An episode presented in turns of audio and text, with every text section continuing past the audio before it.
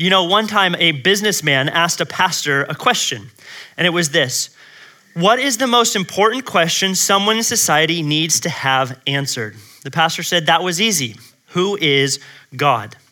You see, the critical issue under this question is uh, it helps us to understand God's identity, to understand his nature, his personality, and his character, which are all brought into question today. The businessman says, Good answer. How about a second one? I got a second question for you. He says, Okay, what is it? What is the most important question a Christian needs to have answered? The pastor's response was, It's that's easy as well. It's who is God the Father? You see, God the Father, there is a famine in the understanding and knowledge of who God the Father is. And there is a lot talked about in the church about who Jesus is and who the Holy Spirit is. We sing songs about them, we write books on them, but they reveal the very nature and will and purpose of who the Father is. And so, what we're going to do this morning is we're going to discover who is God the Father and what is God the Father like. And the very nature of Jesus and the Holy Spirit reveal the very nature of God the Father because they are the same. And so we're going to dive in and we're going to unpack this. And so, for those of you who are type A and you want to know where I'm going, uh, the first one is Who is God the Father? That's the question we're going to answer. And the second one is, what is God the Father like? And we're going to unpack that this morning. But first, who is God the Father? Almost all religions believe in a God. Some believe that there are many gods, and some believe that there is one God. Some believe that, uh, like a Greek philosophy type God where he's up there and he's distant, and sometimes you can know him, sometimes you can't know him, sometimes he's got a short fuse. Uh, some believe in multiple gods, such as uh, the sun God, the moon God, the earth God, uh, and all of these different types. Some believe in man made gods, and they place gods like their job or their hobby or their family or their neighbors uh, as a God in their life. But the question becomes is, what do we, as Jesus followers, as Christians, believe who God is and how many gods are there? Turn with me to Deuteronomy chapter 6, verse 4.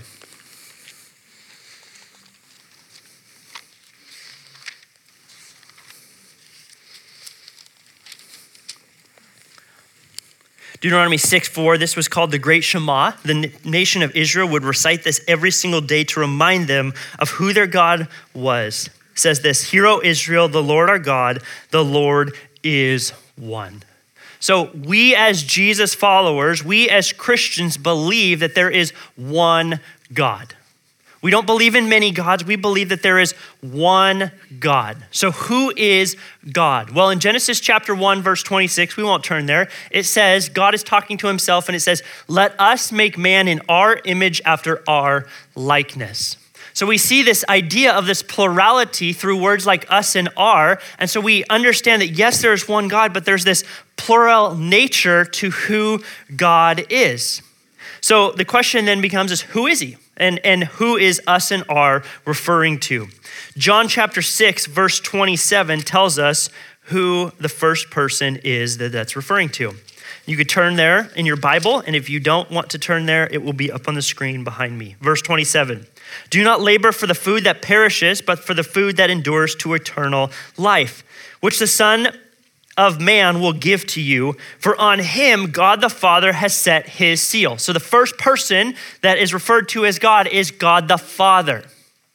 God the Father is a member of the Godhead. Turn with me to the left in your Bible, just a few pages, to John chapter 1, verse 1, which says this In the beginning was the Word, and the Word was with God, and the Word was God. So, what we see here is there's the second person who is with God. He's with Him from the very beginning, before the beginning began, and it's this idea of the Word. And the word is actually called God here in verse 1. So it's really important to understand who is the word referring to. Verse 14 brings a little clarification for us. Says, And the word became flesh and dwelt among us, and we have seen his glory, glory as the the only Son from the Father, full of grace and truth. So this tells us that the second person who is called God is the Son. His name is Jesus. So the Father is called God, the Son is called God. Look with me at one other passage in Acts chapter 5, verses 1 through 4, where we see the third person in the scriptures who is called God. Acts chapter 5, verse 1 says this But a man named Ananias, with his wife Sapphira, sold a piece of property. And with his wife's knowledge, he kept from or kept back for himself some of the proceeds and brought only a part of it and laid it at the apostles' feet. But Peter said, Ananias, why has Satan filled your heart to lie to the Holy Spirit? Pay attention to that. Underline it, circle it, think about it, and keep back for yourself part of the proceeds of the land. While it remained unsold, did it not remain uh, your own? After it was sold, was it not at your disposal?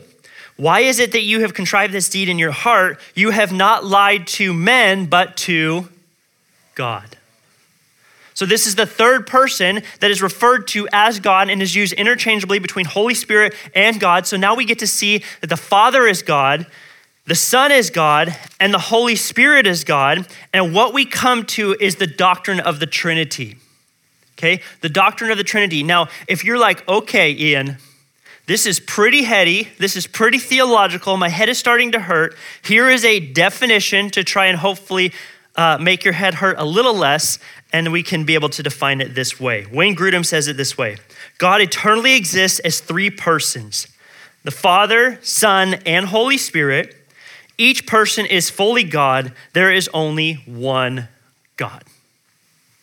Okay? This is an exclusively Christian doctrine known as the Trinity where we believe that the Father, the Son, and the Holy Spirit are all God, but there is only one God. Three persons, one God, all of them are fully God. This is, again, an exclusive doctrine uh, to the Christian faith. Okay, hopefully this will help simplify it a little bit more for you. There's three things you should know about the Trinity. Number one, they're all equal.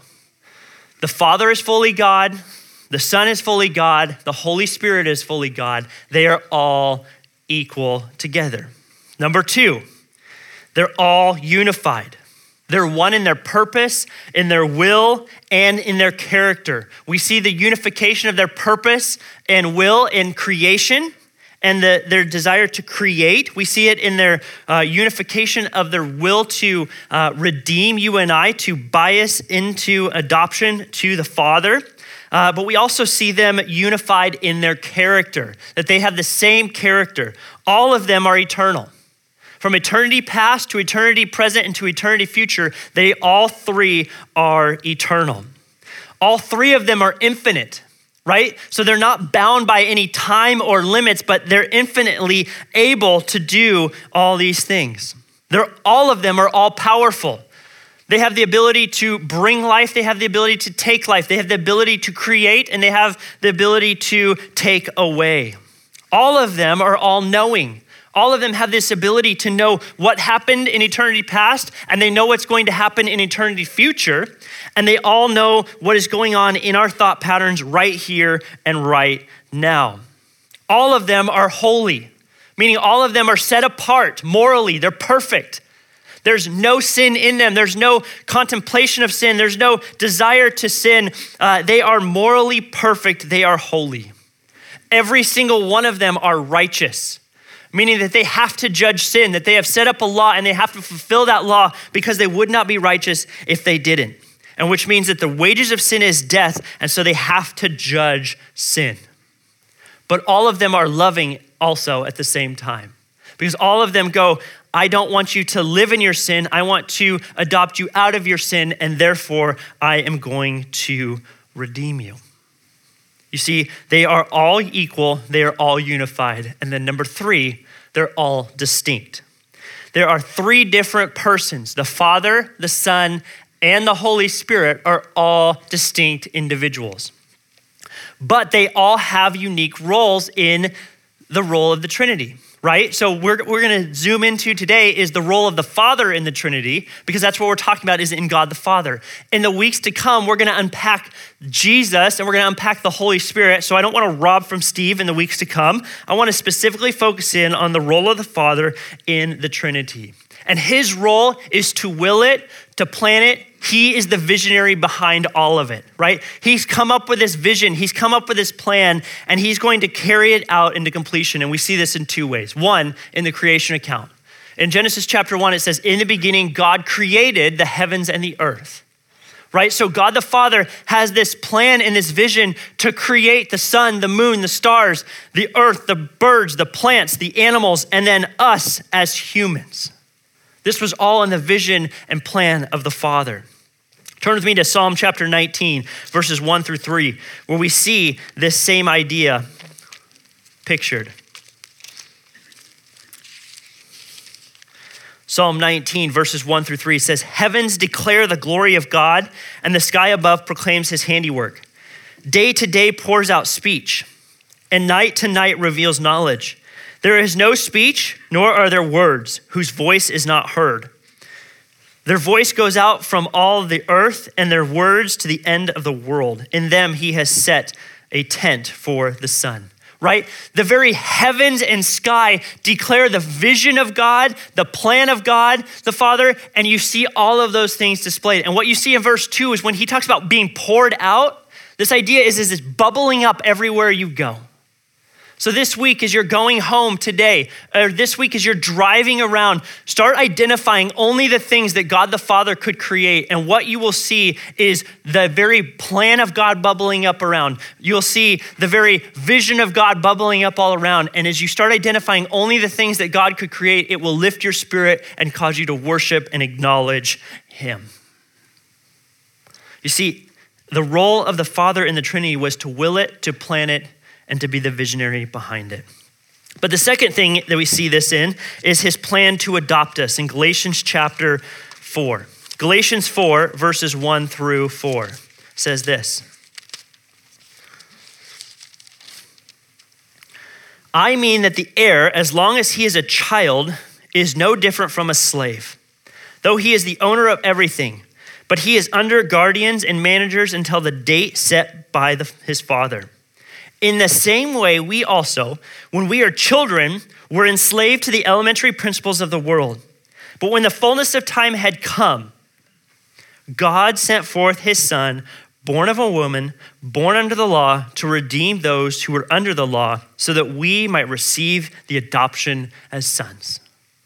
What do you see here? The very purpose, plan, and vision of the Father from the very beginning when sin entered into this world, He had a plan to redeem us, to adopt us out of the slavery of sin.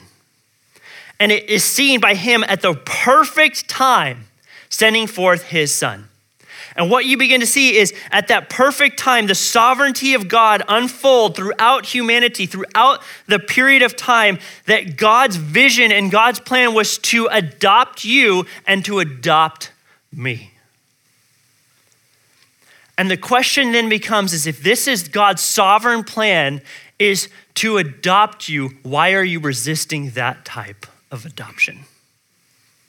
Because some of us in here have been running from the Father. Some of us do not trust the Father. Some of us do not want to accept the Father's free gift for our salvation through His Son. And we're, we're uh, neglecting it, we're suppressing it, we're not desiring it. And I'm calling you today to believe in it and allow that adoption to take place. For others of us, you have believed in the adoption of Christ for your salvation, but we're hindered and we're not allowing the plan and the purpose of the Father to unfold in our lives. We're holding back our finances, we're holding back our kids, we're holding back our neighborhoods, and God wants to unfold His kingdom through a plan and a purpose for your life and through my life to bring us back in to this will that He has for you and I. You see, these are the very natures of who our Father is, and this is his character. But for some of us, we go, well, we can't trust the Father. I don't know who the Father is. Uh, he's a stranger to me. Well, here, here's a definition for who the God the Father is God is not a force or a principle or simply a higher power, as some would say. He has instead revealed himself as the Father of our Lord Jesus Christ, Ephesians 1 3 says. You see, the revelation of God the Father has roots in the Old Testament. It was always national, it was never personal. Right? So in Deuteronomy chapter 32, verse 6, it says, God is the Father of Israel. In Hosea 11, 1 through 4, it says, The prophet of Hosea spoke of God as the Father carrying Israel as his child. But as we usher in the New Testament, as Jesus comes onto the scene, we see the personal nature of our Heavenly Father. So he's not just the father of a nation, he becomes the father of an individual. We see over 150 times in the first three Gospels, Jesus refers to the Father as his Father. And so the question then becomes is if he is Jesus' Father, do we desire to make him our Father? And the question then arises is what is this type of Father like? And that's what I want to unpack with us for the rest of our time this morning. Is what is God the Father like? Because if I'm going to trust him, I need to know what he's like. I need to know his characteristics. I need to see that characteristics proven over time. And that may be a, a question that you have asked, or maybe you that's one of the reasons why you refuse to trust him. And it's, a, it's an okay question to ask. Philip asked it, one of Jesus' 12 disciples, when he said, Lord, show us the Father, that, w- that will be enough for us. Jesus' response was, If you have seen me, you have seen the Father. If you have seen me, you have seen the Father. What he's saying here is, we're of the same nature. We have the same characteristics. So, who I am is a reflection of who the Father is. The problem is oftentimes we look at our Heavenly Father through the lens of how we view our earthly Father. And for some of us, our earthly Father eclipses who our Heavenly Father is. You see, our Heavenly Father is large, but our earthly Father is near. And so, as we unpack who our Heavenly Father is, I want to uh, contrast some of the wrong views of who our Heavenly Father is by using the analogy of wrong views of our earthly Father. And that will teach us what God the Father is like as we unpack this. So the first one is this that we have no father. That we have no father. This view says, I have no father, he doesn't exist. And this is the view that an atheist would hold that I don't have a father, he doesn't exist. And the problem with that is in the human dimension, uh, it leaves us feeling like we're an orphan. And some of you grew up without a dad.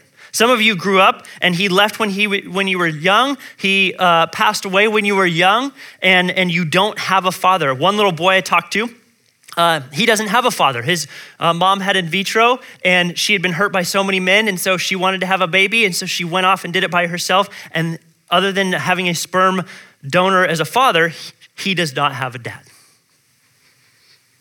And the problem with this type of view, when we view the fact that we don't have a heavenly father, is it leaves us with an orphan spirit.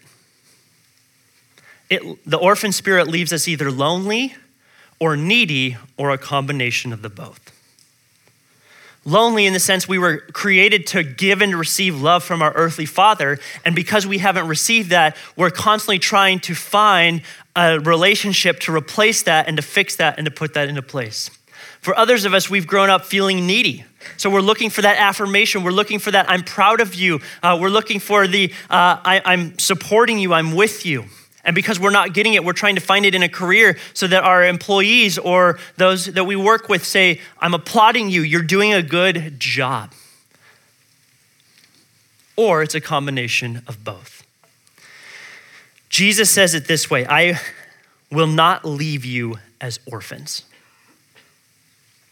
He has given us a heavenly Father, and we believe that we have a heavenly Father. 1 Corinthians chapter 8 verse 6 says this.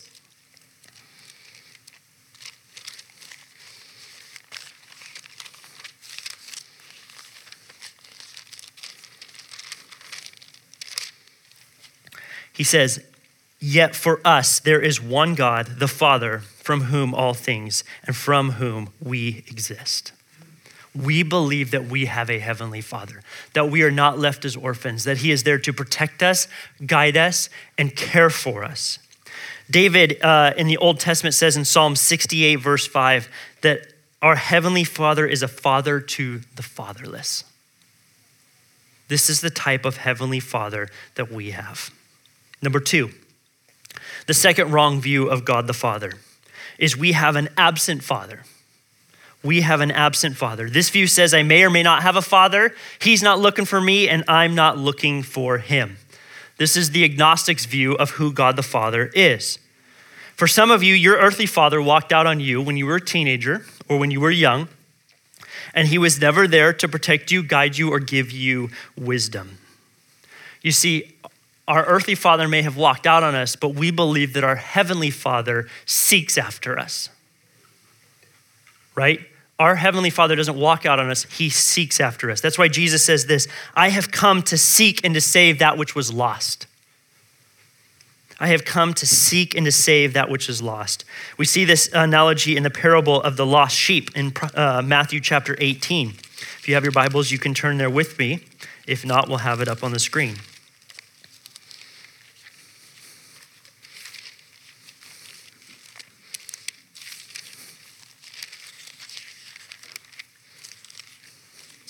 Matthew chapter 18, verses 10 through 14. See that you do not despise one of these little ones, for I tell you that in heaven there's an angel always see the face of my Father who is in heaven. What do you think? If a man has a hundred sheep and one of them has gone astray, does he not leave the 99 on the mountain and go and search for the one that went astray? And if he finds it, truly I say it to you, he rejoices over it more over the 90, than over the 99 that never went astray.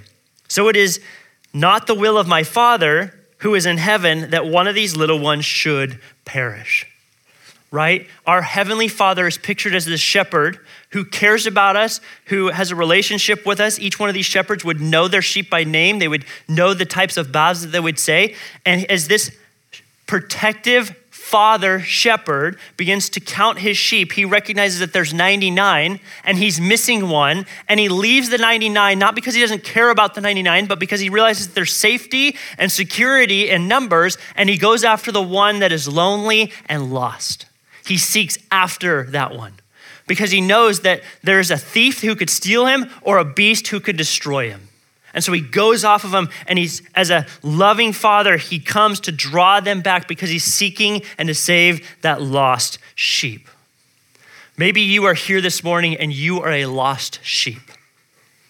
Maybe you're tuning into our live stream and you are an example of a lost sheep, that maybe somebody sent you this live stream and you are tuning in for the first time and you don't have a loving father who is present who is seeking after you. And today, your heavenly Father is desiring to seek after you and have you accept him into his fold, accept him into his herd. And he's calling you to come back. Number three, so the third wrong view of the Father. The first one was we have no father. The second one was we have an absent father. Number three, we have a distant father. This is the view that says, I have a father, but he's far away or is too busy for me.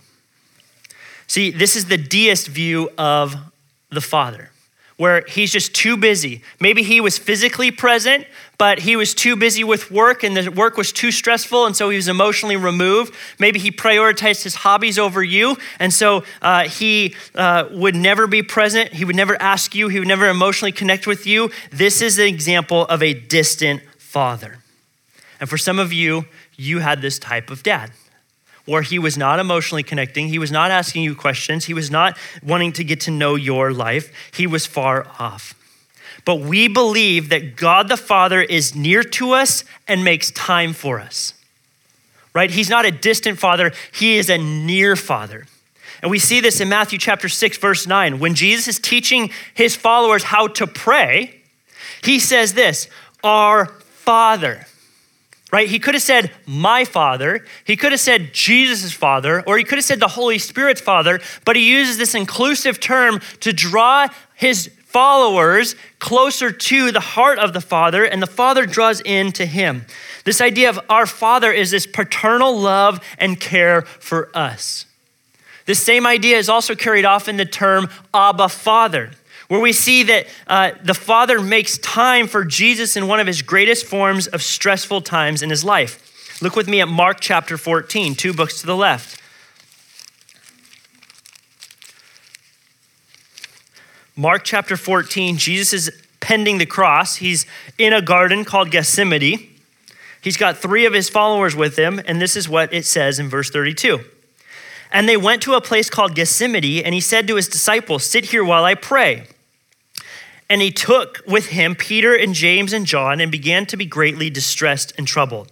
And he said to them, My soul is very sorrowful, even to death. Remain here and watch.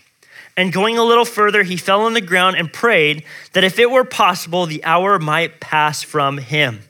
And he said, Abba, Father, this enduring term, this paternal love that the Father has for him that draws him near. All things are possible for you. Remove this cup from me. Yet not what I will, but your will be done. Not what I will, but your will be done, right? Because the Father had a connection with the Son, the Son then responds to that intimate connection and surrenders his will to the Father to carry out the plan of redemption to adopt you and to adopt me uh, from our sins and into the family of God.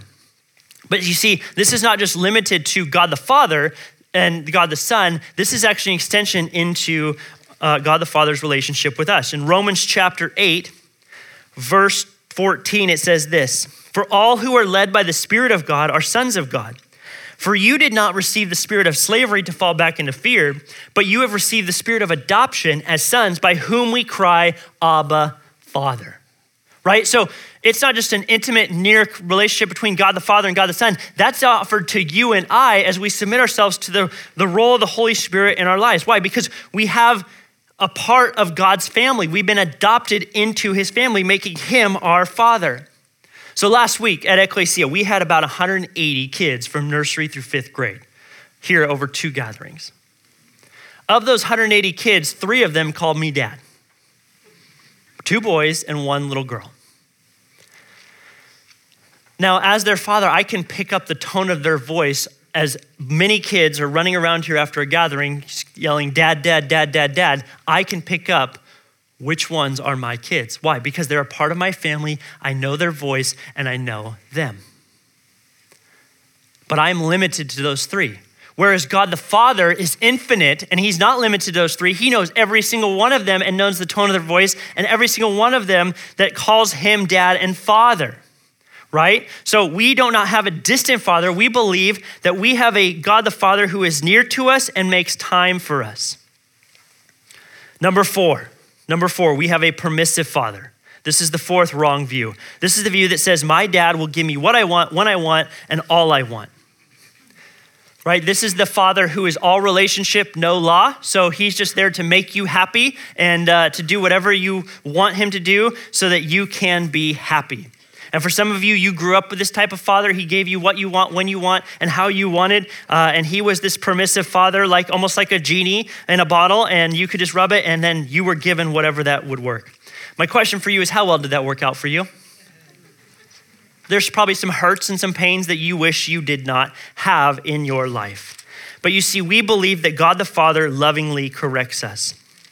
We believe that God the Father lovingly corrects us. And in Hebrews chapter 12, it says this, verse 5. And have you forgotten the exhortation that addresses you as sons? My son, do not regard lightly the discipline of the Lord. Not be weary when removed by him, for the Lord disciplines the one he loves and chastises every son whom he has received. It is for the discipline that you have to endure God is treating you as sons. For what son is there whom his father does not discipline?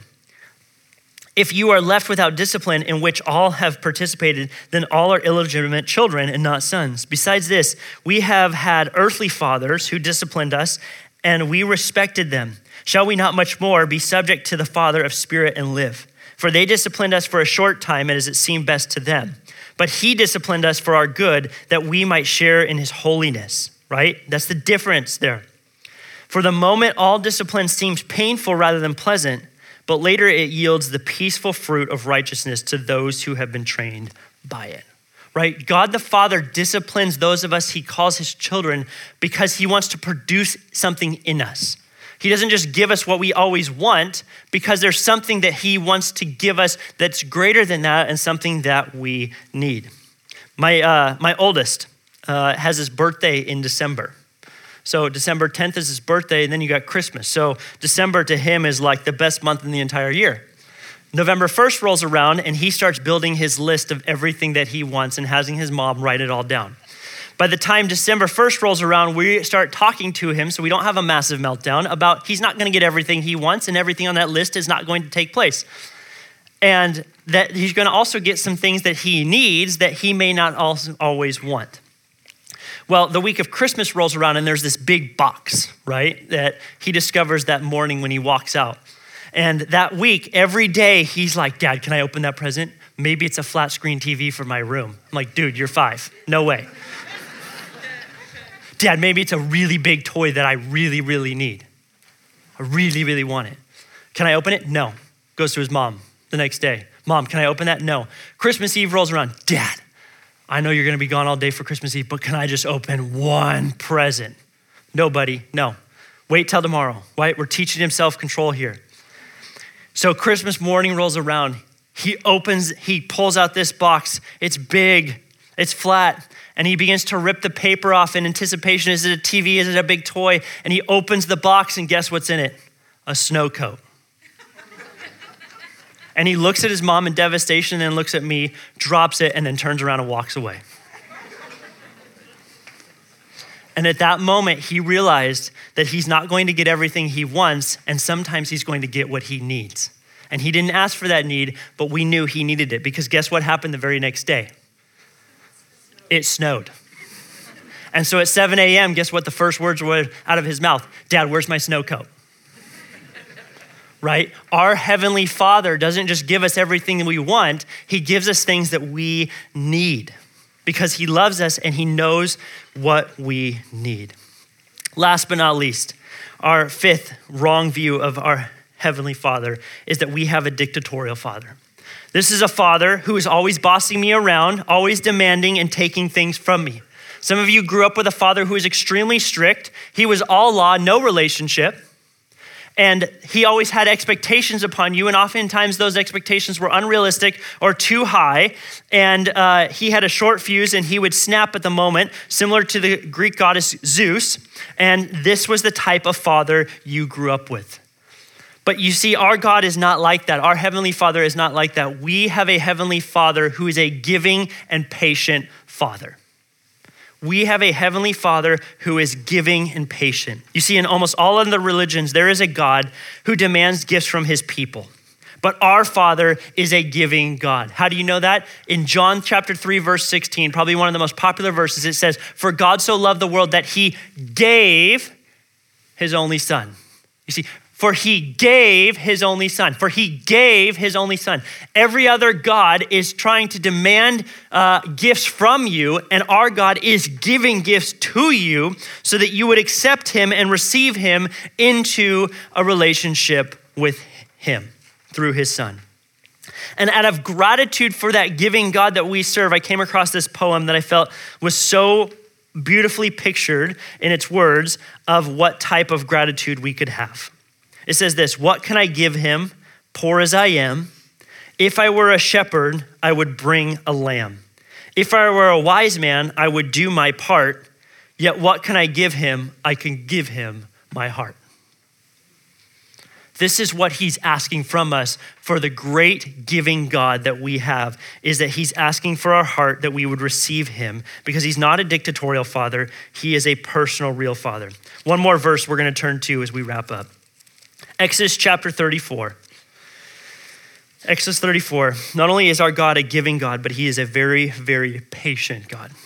You see, the backstory here in Exodus chapter 34 is Israel has just come out of 400 years of slavery, been abused. God redeems them by raising up Moses to pull them out of this slavery. He exercises his authority and his power over the Egyptians. And when he says, Do you want me to govern you and oversee you? They say yes. And so when Moses is penning down the, the law for them to follow, they begin to worship other gods and do massively inappropriate things. And God disciplines for them, but this is what he says about them. Verse 5 The Lord descended in a cloud and stood with them there and proclaimed the name of the Father. the Lord passed before him and proclaimed, The Lord, the Lord, a merciful and gracious, slow to anger, abounding in steadfast love and faithfulness, keeping steadfast love for thousands, forgiving the iniquity and transgression and sin, but who will by no means clear the guilty, visiting the iniquity of the father and on the children and the children's children to the third and the fourth generation.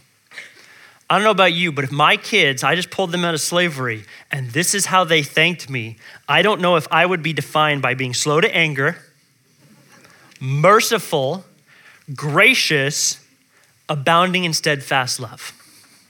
Those characteristics would be very, very far from my lips or displayed in my personality. But this is who our Heavenly Father is. He is patient, He is kind, and he understands that transformation doesn't happen overnight, it happens over a process and over a lifetime. And so, this is who our Heavenly Father is. And so, the question is, is what is our Heavenly Father like? We know that our Heavenly Father, that we have one, that our Father seeks after us, our Father makes time for us, our Father lovingly corrects us, that our Father is generous and patient with us. Therefore, we can trust Him with our life and we can believe in Him with all of our possessions. And as I close here, I want to just leave you with this. For those of you who are men in this room, who are grandfathers and fathers, there is a large responsibility and an important role, probably one of the most important roles that you will have, is to steward that title, Father because our Heavenly Father has shared that title with you and with me. And oftentimes, how our kids or our grandkids view their Heavenly Father is by how they view us. And I realize that we are not perfect and we are far from it. And I make a lot of mistakes as a dad. But we need to be reminded of who our Heavenly Father is and come to the tables of communion in a moment and to confess those sins and get right with Him, knowing that He is steadfast love, He is patient, He is gracious, and He is merciful. And may that motivate the change in your life. Let's pray.